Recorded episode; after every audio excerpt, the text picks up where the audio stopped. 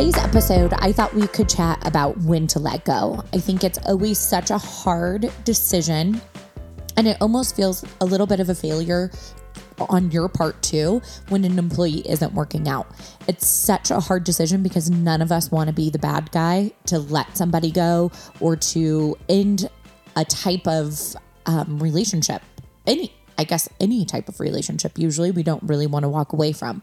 So, I think, especially being in more of like a service industry, people get connected to my staff, and I rely on my staff to kind of make my world go round. I don't do a lot of services, so I rely on them to create a bond with our clientele and really like have them keep coming in and pre-book them and start this relationship with them. And it really puts me into a different situation because it's not so much me being the star, it's them being the star and me having to support them.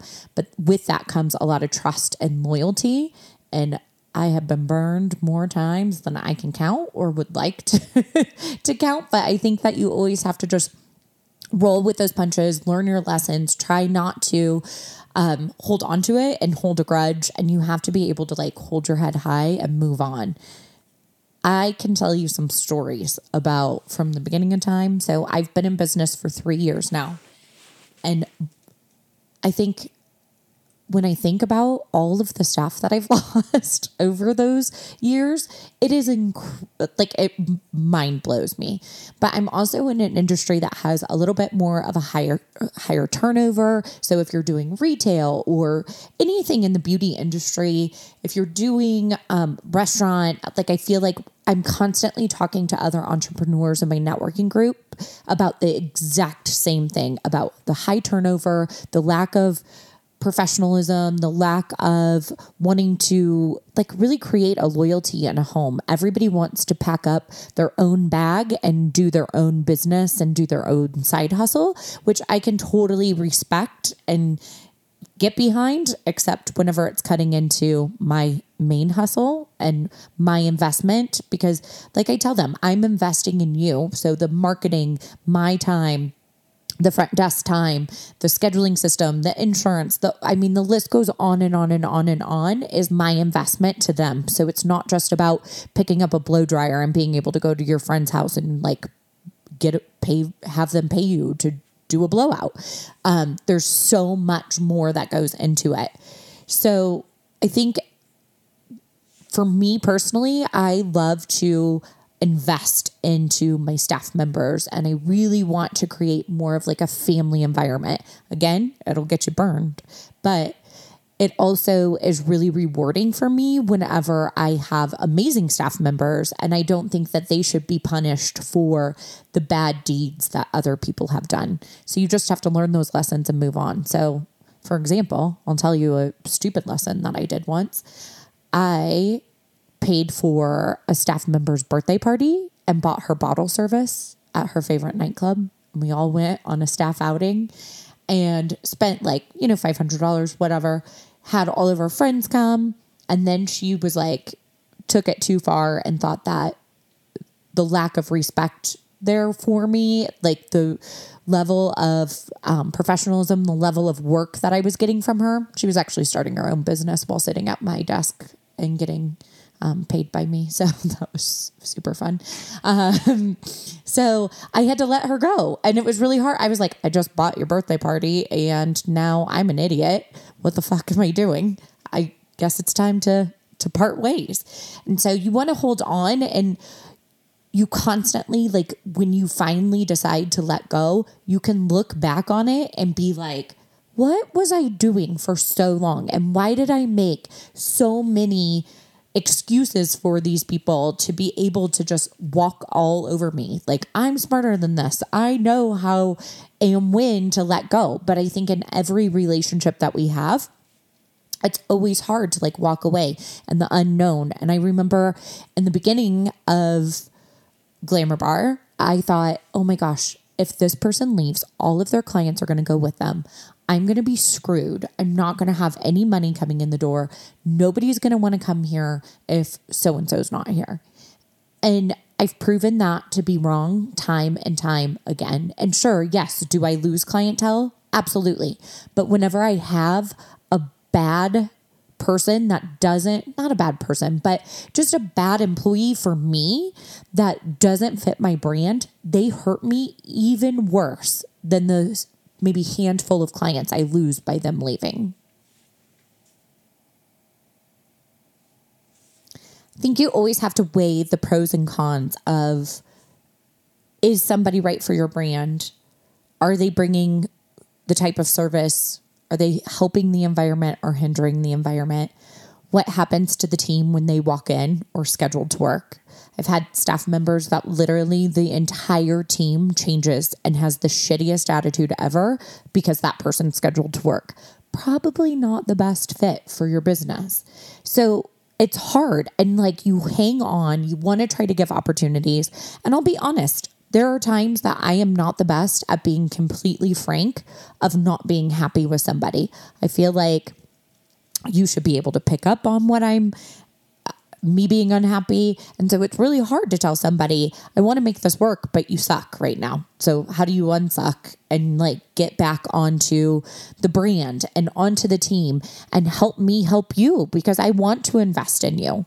I also have had those conversations with people and basically gotten a giant middle finger from the staff member of, hey, I want to invest in you, but I don't really think that you're committed or want to be here and that maybe this isn't the right fit for you. And I'm committed to you, but are you committed to me? And oh, yes, I'm committed. Oh, yes, I want to be there.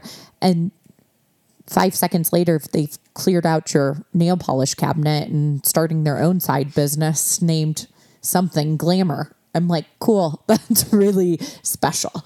So you are going to get burned by being an entrepreneur occasionally by some kind of team member. It's all in how you react to it, too. So I think that you need to communicate to the rest of your staff members that you're going to be okay, that the little fallout that you have from that staff member leaving, whether it's clients and maybe a client is upset or wanting to know the gossip and keeping it professional and really telling that to all of your staff members. You don't have to tell people the true story. You can just say it didn't work out. They've moved on. It wasn't the right fit.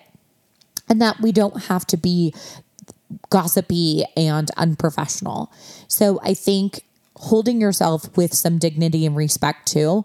I always, one thing that drives me crazy, but I'll never let the haters see me shake, is that um, the lies that they tell, which I get it. Nobody wants to be rejected. So, of course, you're going to make up a story if you've gotten fired that, you know, I'm Cruella de Vil and running a drug empire, who knows? Whatever the story is that they want to tell, I don't really care because if somebody wants to listen to that and if somebody wants to gossip about me, go for it. I could care less what people have to say behind my back because if you can't say it to my face, you don't know me, then you're it's just a waste of my time and my energy. I'll never forget a gal in my networking group came to me and was like, "Oh, I work with somebody that used to work at Glamour Bar, and I guess the owner has a really big party problem you know, in this industry, it's pretty common. I was like, Are you talking about my Chardonnay addiction of like sitting on the couch and watching Bravo with my cat at night? That doesn't seem like so much of a party, but hey, it's a party in my house. I bring this all up just to kind of reiterate to you guys that people are going to create their own story and you can't let it affect you or your business. So definitely being a business owner is not for the faint of heart. You have to have thick skin sometimes and you want to hold your head high. And so I will trust an inner circle to be able to maybe complain about or or for all of you, I'm complaining about past employees. um, and that's where you need to keep it. So keep it professional with other clients, with your team members, and really just say it's time to move on. And I know that like because we are such a close knit group and we're a small group, so it's not like you're in a huge corporation, right? we we have small businesses. So you're not in this huge corporation where you can hide behind a desk in a cubicle and avoid your boss or avoid your other coworkers. There's 10 people working in 1400 square feet in interpersonal relationships where we're talking about each other's personal lives. You're going to get connected. And so being able to like help your team members go through the breakup as well is really important because I know that I've had staff members that are like, I can't believe she won't talk to me, even though she doesn't work here. Like, who cares? Like, I want to talk to her, or I want to have a friendship, or say hi when you pass me at the grocery store and not walk by after 13 years of knowing me and just shun me.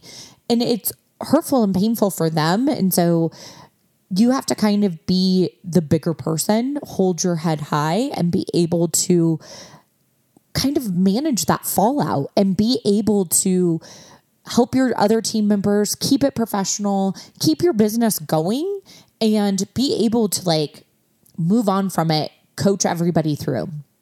I think that also not every bad thing that happens or every employee that you hire that doesn't work out is a sign of you failing or you not being able. I've had people literally that I have hired that I'm like, wow, their representative really came to the table and I have no idea who this person is all of a sudden. Like, I had to fire somebody four separate times. She kept calling back and saying, Can I come to work tomorrow? And I was like, honey, we talked. I fired you. like, no. so I had to leave her multiple messages like, please don't come to work. You no longer work here.